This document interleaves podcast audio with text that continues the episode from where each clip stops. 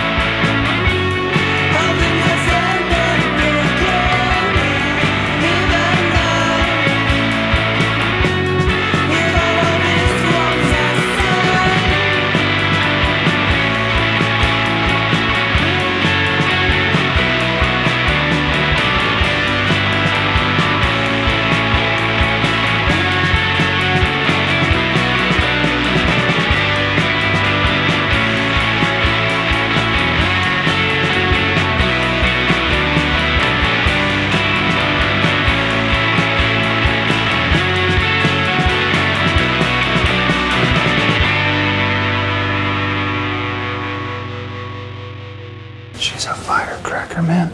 She's crunchy peanut butter.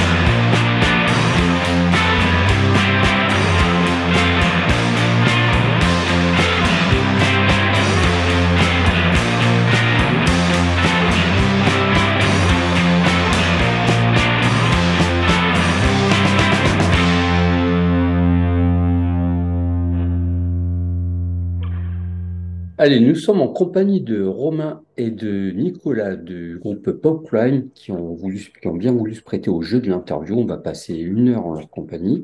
Euh, on va commencer par la question traditionnelle qui ouvre toutes tes émissions avec interview. Pop Crime, qu'est-ce que c'est? Ah, Question piège. Euh, je crois qu'on nous l'a jamais posé. Ah, c'est un groupe de rock, ouais. Ouais, c'est un groupe de rock, ouais. Euh, qui aime les mélodies, euh, les jours heureux. Non, mais c'est ouais, c'est un groupe de rock avec euh, quatre personnes qui se sont rencontrées euh, après pas mal de, euh, de projets divers et variés euh, sur d'autres voies. Et on... c'est une, ren- c'est une rencontre, quoi. C'est un groupe où euh, quatre personnes se sont rencontrées pour, euh, pour essayer de faire euh, les, comment dire, des morceaux qui nous, qui nous parlent, qui, euh, qui nous font vivre, qui nous Ouais, animent. Et euh, voilà, je dirais un truc un voilà. peu dans cet ordre-là, quoi. Voilà, c'est une fusion un peu aussi, comme son nom l'indique. Euh, avec, bah, y a le côté crime euh, pour peut-être le plus les trucs un peu noise ou euh, un peu euh, shoegazeux qu'on peut avoir dans certains passages, voire même les, l'énergie qu'on essaye d'avoir sur scène, et le côté pop pour, pour les structures, pour les mélodies, pour, euh, pour, pour, ouais, pour toutes les leads, toutes les, toutes les arrangements qu'on essaie de, de, d'avoir et avec lesquels on essaie d'en- d'enrichir les morceaux. Et, euh, et voilà, ouais, c'est ça. Et puis le nom du groupe vient d'un morceau de Roland S. Howard. Un morceau, mais alors euh, un super morceau, un super album, d'un super bonhomme qui est quand même euh, un peu resté dans l'ombre, quoi. Ouais, c'est pas évident à trouver. hein. J'en, j'en Ouais. chasse quelques-uns, euh, des disques. C'est quand même, faut être bien, euh, faut bien les suivre. Donc voilà, donc c'est ce, c'est le nom de, du- de cet album ou c'est un peu un espèce d'hommage caché à ce bonhomme et à la musique euh, qu'il a explorée. Hum, en fait, c'est euh, c'est un concours de plein de choses qui s'est passé avec. euh, quand on cherchait le nom du groupe, on voulait quelque chose d'assez cinématographique. Et bon, Pop Crimes, je pense que ça l'est plutôt. Et, euh, et aussi, euh, je sais pas, on voulait quelque chose d'un peu percutant. Bref, on faisait des recherches et, euh, et Nico, euh, un jour, euh, me fait écouter un morceau de. justement, bah, ce morceau de Roland. Howard. Et en fait, je sais putain, mais je connais ce son. J'avais jamais écouté moi en fait. Et Nico connaissait, évidemment. Plein de sons de guitare et tout. Et en fait, je réalise que c'était le premier guitariste des Birthday Party. Or, j'étais fan des Birthday Party. Et à l'époque de mon ancien groupe, j'avais un peu cherché à modeler mon son. En tout cas, ça m'avait inspiré. Euh, et en fait, du coup, ça faisait une espèce d'écho comme ça. Et où, euh, et où on s'est regardé avec Nico, on a fait, bon, bah, ok, c'est parti. Et, euh, et surtout, ouais, tout le personnage de, de Roland, voilà. Ouais, il y a un côté. c'est un personnage qui est vraiment très fascinant parce qu'à la fois, il a fait partie vraiment des. Comment dire, des. Il a fait vraiment partie du- d'une scène qui maintenant est peut-être un petit peu oubliée ou en tout cas un peu vraiment euh, ouais méconnue ou alors faut vraiment être vraiment passionné de cette période un peu gothique euh, anglaise euh, des années fin Oui, ouais. 70 80 c'est quand même assez particulier mais dans ce registre-là c'était un monument en fait et c'est ça ce qui est très étonnant c'est à la fois le fait qu'il soit limite aussi connu qu'un fait divers quoi. et en même temps que ce soit aussi important. En fait, ça, a complètement bouleversé euh, énormément de, choses dans la musique. Et en fait, je crois que quelque part, on voulait faire un- quand même un hommage, en tout cas un geste vers sa, vers sa musique. Mais après, c'est pas non plus, comment dire, c'est plus l'état d'esprit ou le, l'univers qu'il a réussi à créer, qu'on, par lequel on est fasciné, plus que réellement. Enfin, Pop Crème, il ne savait pas de, perpétuer une comment dire, une, euh, quelque chose qu'il aurait lancé, où il n'y a pas forcément, c'est pas vraiment un hommage dans le sens euh, Oui, oui. premier du terme, peut-être Non. plus philosophique ouais, quand même. carrément, carrément. Oui, C'est voilà. De toute façon, les musiques se ressemblent pas trop. Enfin, si on compare, c'est pas, c'est pas très proche. Vous êtes tous issus de différents groupes. Et puis voilà, puis il s'est passé des choses. Donc voilà, vous avez arrêté vos, vos, vos autres euh, projets. Euh, en 2018, c'est allé très très vite parce que très très vite, vous avez sorti un EP quand même, quoi. Est-ce que ce projet, en fait, il était, il était sous-jacent, il était prévu, euh, vous en parliez entre vous, euh, dans vos groupes respectifs, ou ça Bah, oui et non. euh, ça faisait longtemps qu'on disait qu'on. euh, Romain et moi, ça faisait longtemps qu'on voulait bosser ensemble. On avait travaillé ensemble sur des productions, sur des productions de disques. On avait pas mal bossé ensemble sur des organisations de concerts. On s'entendait très très bien et on savait qu'on voulait faire de la musique ensemble. Et on a saisi à un moment donné une opportunité, une occasion, un créneau, quoi. Il y a un moment donné où il y a eu euh, un créneau pour pouvoir le faire. Et en fait, quand c'est arrivé, euh, assez vite, on s'est dit que ça serait bien de, d'avancer. Enfin, on- en fait, ça fonctionnait, il n'y avait pas de raison de, Ouais. de mettre ça sur le côté. Et après, bah, tout s'est un peu enchaîné rapidement parce que en fait, c'est le, premier EP n'aurait pas dû sortir vraiment comme un premier EP. Ouais, non, c'était une démo. Une- c'était une démo pour démarcher des labels et en fait, Tom nous a dit euh, non, mais ça, on le sort, quoi. Donc voilà, donc euh, Ouais. c'est un peu passé, ça allait très vite, ouais. Ouais, on a eu de la chance. Et puis, je crois que quand même aussi, il y avait un truc de, un peu vi- vital, en fait, dans ce truc de vouloir sortir un truc très, très vite. C'est-à-dire que le fait de plus être dans, enfin, moi dans, dans Anna et euh, que euh, Nico, Young Like, ça batte de l'aile et qu'il y ait d'autres projets pareils. Enfin, qu'en gros, la vie continue, mais que nous, on soit sur le trottoir. on était un peu, enfin, qu'on descende du train, ça fait un peu. Euh, c'est pas forcément facile et, euh, et surtout qu'on on est assez volontaire comme, comme garçon dans nos tempéraments et, euh, et du coup euh, je crois que il fallait euh, qu'on se crée une identité à nous, en fait, tout de suite. Euh, et ensuite, on a pris le temps. Mais Ouais. ça se ressent d'ailleurs quand on écoute l'EP. En fait, euh, j'ai réécouté, je sais plus, il y a pas longtemps, là, euh, je sais plus pourquoi. Et putain, on, va- on joue vite. On sent qu'après, l'album euh, est plus posé, plus, enfin, plus réfléchi, pas ce que je veux dire, mais, mais voilà, on voit que vous avez peaufiné euh, plus les mélodies. Ouais. Et le disque sent bon Sarah Records, ça sent bon euh, Creation Records, ça sent bon Phil Mice, ça sent bon. euh, moi, je trouve que ça sent bon aussi euh, le son de Nouvelle-Zélande. Je sais pas si vous connaissez un peu cette scène-là, quoi. Ouais, ouais, un peu. Un petit peu, mais de ce que je connais, c'est pas forcément. euh, ouais, un, un petit peu, mais pas forcément, comment dire, dans le temps, plutôt là, maintenant, plutôt des groupes qui se passent actuellement, quoi. Bon, Ouais. après, tous les labels un peu de C86 et Oui, tout. oui, euh, c'est vrai, tous les oui, c'est groupes, vrai, euh, je suis con, le chill et tout, machin, oui, c'est Oui, sûr, comme c'est sûr le- qu'il y a- bah, The Clean aussi. euh, sans The Clean, il n'y aurait pas Pavement. euh, Hmm. Pavement, que Carrément. Ah, non, mais aussi. complètement. Ouais, Ouais, complètement, oh non. complètement, c'est sûr. Et euh, oui, en fait, oui, bah après, c'est c'est vrai que le. Comment dire, encore une fois, le, le premier EP, ça aurait pas dû euh, sortir comme ça. On a, d'ailleurs, on, on avait vraiment hésité à, à le sortir. Euh, Tom de Link Banana le sentait vraiment bien. euh, on y est allé. Et en fait, c'est vrai que du moment qu'on a une première sortie, du fait aussi que c'est clairement pas nos premiers groupes, on voyait bien que, comment dire, ça nous permettait de faire quand même pas mal de concerts, de, de faire des concerts assez vite et partir assez rapidement en tournée. Je crois qu'on est quand même parti en tournée assez vite.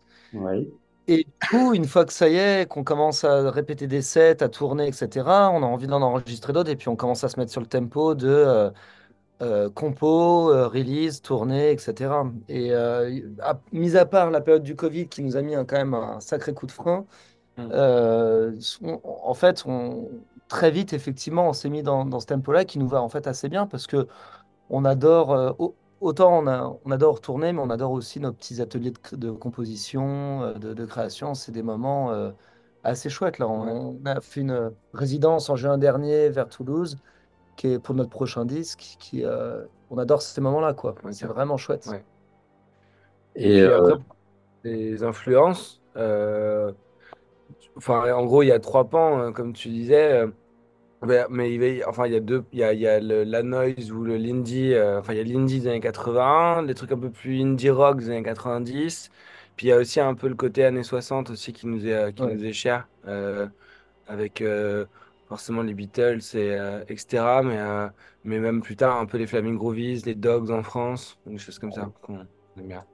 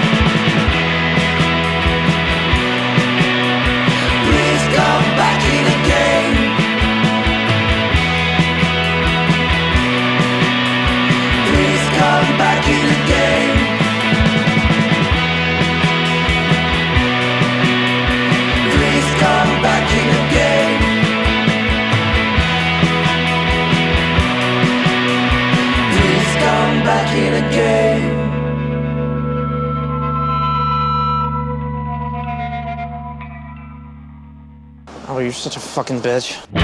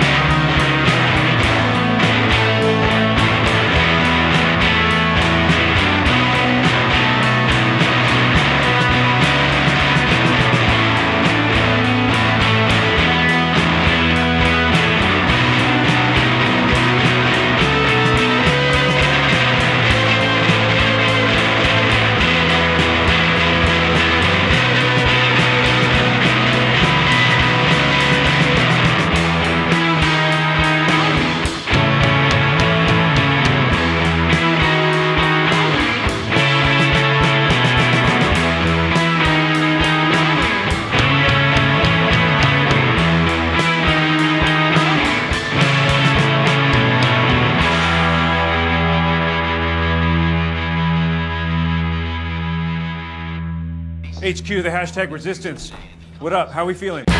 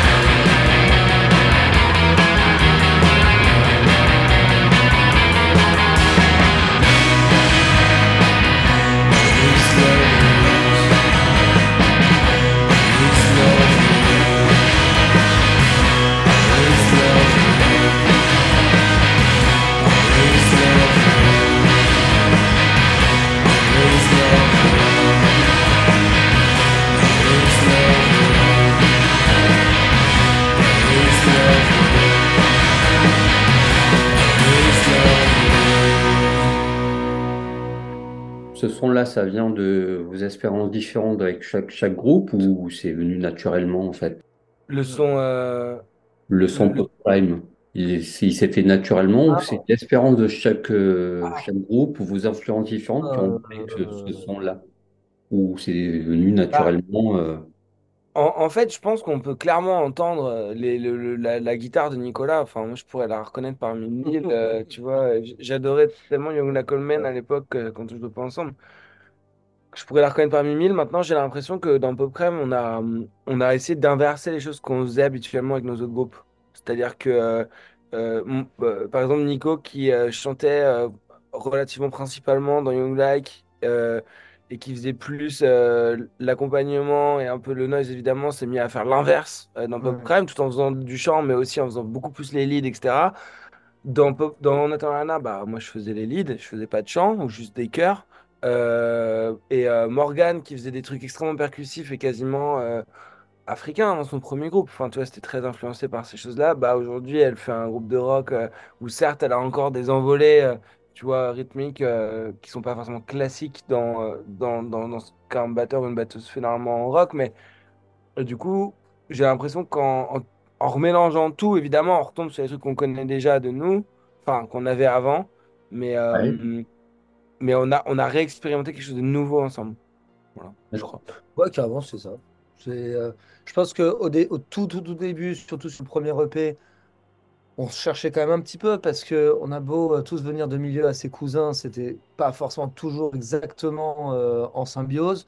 Et c'est ce petit travail-là qui, euh, qui s'est fait en fait assez naturellement, mais un peu au fur et à mesure de savoir comment se- où se positionner, quel, est-ce que c'est toujours pertinent de de, de- comment dire, on essayait, je, je suis assez d'accord euh, avec ça, c'est euh, ce que disait Romain juste avant, c'est qu'en gros, euh, on a essayé vraiment de se, de se contraindre, de ne pas aller toujours dans la facilité euh, dans laquelle on avait avec nos autres groupes. Par exemple, c'est vrai que moi, je faisais pas autant de lead euh, avant, ce que tu disais, c'est bien résumé. et euh, j'ai essayé de ne de, de pas me dire à chaque fois qu'il y a un nouveau morceau, euh, bon, bah c'est parti, euh, je, je lance, je lance la- les fuzz et tout le bordel. Non, essayer de, de mieux comprendre et, et vice-versa. Et en fait, assez naturellement, ça s'est emboîté en fait assez vite, hein, euh, sans Mm. trop de, Ouais. sans trop de, de difficultés. Et puis euh, vos disques, enfin vos morceaux en fait euh, laissent le champ libre pour euh, les amener ailleurs sur scène du coup, pour faire des choses euh, peut-être plus électriques.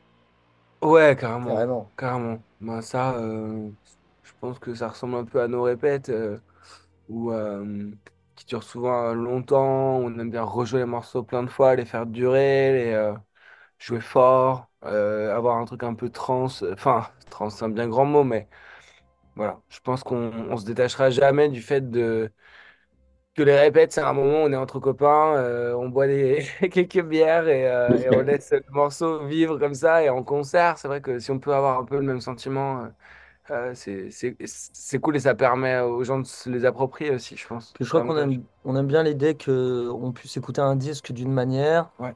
et avoir un live, euh, de le vivre d'une autre manière, quoi. C'est-à-dire que euh, quand on a fait l'album, on s'est quand même pas mal posé la question, je me souviens, c'était au tout début quand on devait enregistrer les batteries, on s'est quand même pas mal posé les questions de, bon, est-ce que celui-là, on doit envoyer tout, ou est-ce qu'au contraire, il est un peu plus, euh, un peu plus, euh, comment dire, euh, laid back, un peu plus dans le temps.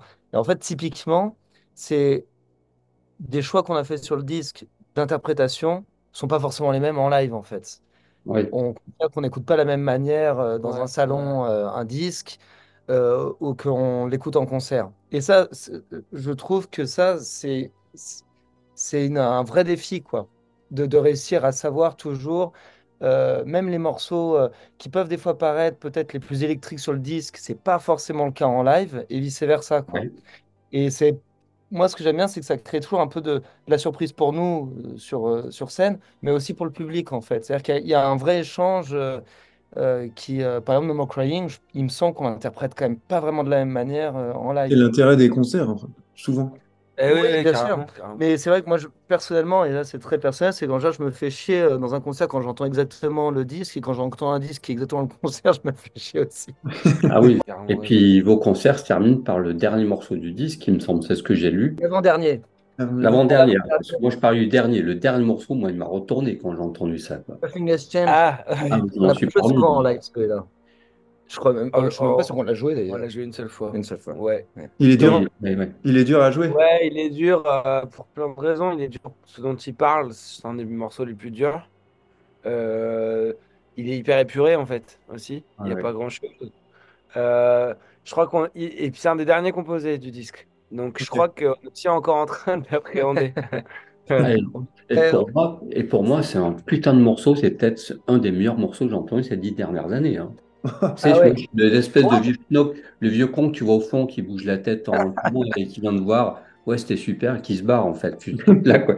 Mais vraiment, je t'assure, c'est un, un morceau. Je me, Eh, je me mais- suis dit, waouh, quoi. Ah, merci. Alors que le 45 tour Up, the- Up to the Moon euh, que j'avais adoré, qu'on avait diffusé à l'époque. Et il y a un fan des Melvins autour de dans le groupe, il me semble. Oui, ici Ouais, ouais, ouais. C'est les Nico qui sont fans des je, je suis Melvins. coupable. J'ai grandi avec les Melvins, ouais, c'est clairement. Même si c'est plus vraiment la musique que je fais, de toute façon, je, j'ai l'impression que la musique que je joue, c'est pas forcément celle que j'écoute. Ouais. Mais euh, ouais, peut-être que des fois, je dois avoir euh, deux, trois bavures et ça doit un peu s'entendre. Et oui, donc voilà, donc, je dis, donc cet album est sorti chez All in Bananas. Comment ça se fait cette rencontre? Ça a été rapide. Et après, on va passer à la dernière question pour clôturer tout ça. L'ultime Ouais. question, la dernière question que je pose à tout le monde. Attention, Donc, préparez. Préparez-vous, hein. Ok, ok. Bon. Bah, non, bah, euh, comme disait Nico tout à l'heure, euh, quand on a enregistré euh, notre EP, euh, euh, enfin, le, le- le premier euh, début, là, euh, en fait, Tom nous a écrit parallèlement. Il avait entendu dire qu'on montait un groupe, euh, Nico et, et moi et, et Morgane. Et bon, il connaissait Quentin aussi, mais il savait pas qu'il faisait de la musique. Et, euh, et il nous a directement dit, est-ce que je peux vous signer? Voilà. On a fait la Oh, cassette. voilà. et- et après, Tout simplement. Simplement. On a bu un café et, euh, et après il nous a suivis sur tout le reste. Et puis après il nous a dit il faut trouver des labels euh, parallèles parce Ouais. qu'il aime bien les coprods, parce que ça l'arrange comme ça il peut faire plein de sorties. Je trouve enfin, ce qui est hyper malin. Et au, au fur et à mesure, du coup, la famille s'est agrandie. D'abord avec Safe in the Rain, d'où la Ouais. référence au clean d'ailleurs. Ouais. Euh, voilà, question néo-zélandaise. Et, euh, et après avec euh, les disques du paradis cette année de Bordeaux. Euh, Pierre, qui est super. Qui est top. Voilà. Et effectivement, ce qui est marrant, c'est qu'on avait justement, on a, on a sorti les buts très vite. Puis après, il y a eu le Covid et on avait vraiment, vraiment peur euh, que ça ne le fasse plus avec Tom, quoi. C'est-à-dire qu'il qu'ils prennent tellement de retard Ouais. sur les sorties, etc., que on était une des dernières euh, signatures. Et en fait, euh, non. Quand on s'était revu après tout ça, nous a dit, là là, on continue. Euh, cool. c'est parti, on enchaîne. On avait envoyé to the Moon déjà au pressage. Et du coup, il y a, il y a un rapport de confiance qui est assez chouette, hein, franchement. C'est, ça se passe super Ouais, bien avec Tom. Ouais, ouais, carrément. C'est vraiment, tout- c'est vraiment cool de Il est hyper organisé, il est, ouais, il est super. Euh, Quand ça se passe comme ça, on travaille euh, avec plus de liberté, j'ai envie de dire. Ah, alors ça, ça, et ça n'a pas de prix. hein.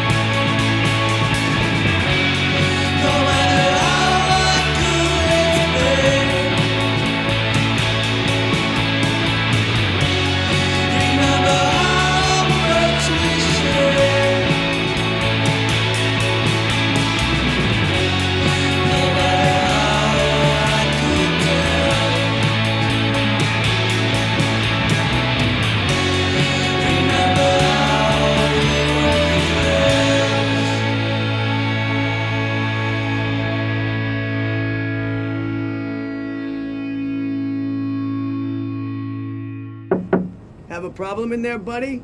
Can't find a Bane? Hold on. Watch it, fuckhead!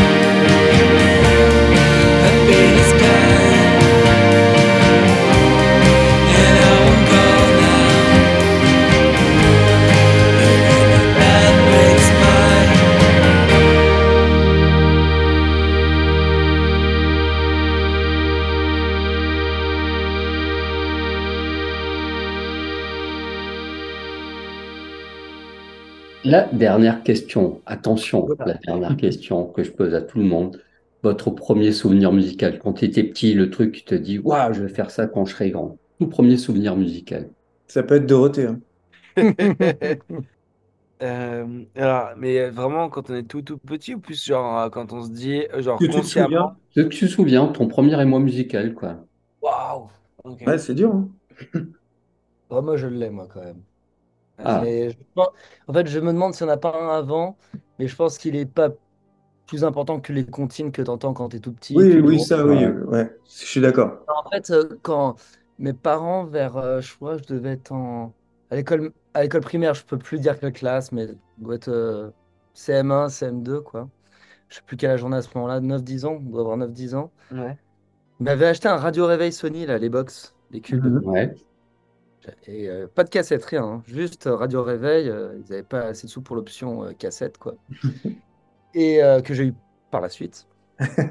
Et du coup, je scrutais tel un pirate toutes les chaînes de radio pour savoir où est-ce que je pouvais écouter de la musique, etc. J'étais moins euh, parlotte que je voulais écouter de la musique. J'avais déjà un intérêt, c'est pour ça que j'hésitais sur cette anecdote, mais quand même, 9-10 ans, je pense que c'est assez tôt, quoi. Et à 22h22 sur Europe 2, il diffuse un morceau de Michael Jackson. Et c'était religieusement ce que j'écoutais tous les soirs à 22h22. Euh, tous les soirs, un morceau différent à 22h22. Je sais pas, le, le type qui programmait la musique, je sais pas, était complètement fan hardcore de Michael Jackson. Et à 22h22, il avait son créneau. Complètement dingue. Et tous les soirs. Et donc, du coup, ça changeait.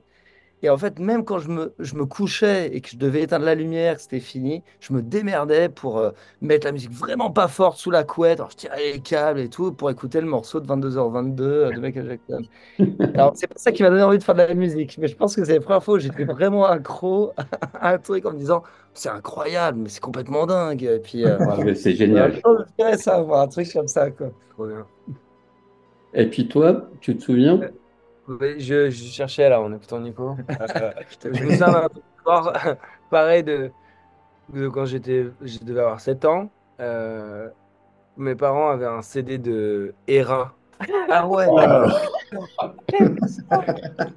Et je sais pas pourquoi ça me rendait zinzin ce truc-là. Et avec mon copain Antoine, on le, on le mettait dans le salon à, à Burn et on faisait des pogos. Ça se ressent pas dans ta musique. hein. bah attends, premier pogo, premier pogo, voilà. Ok. Voilà. Et, euh, Merci. sinon, je sais pas. Non, mais c'est Bon, bien. très bien. Merci les gars. C'était pour On, on va diffuser l'émission. du RA du coup. Ouais, allez. Merci les garçons. Puis, euh, Merci à vous. et puis peut-être à bientôt sur scène.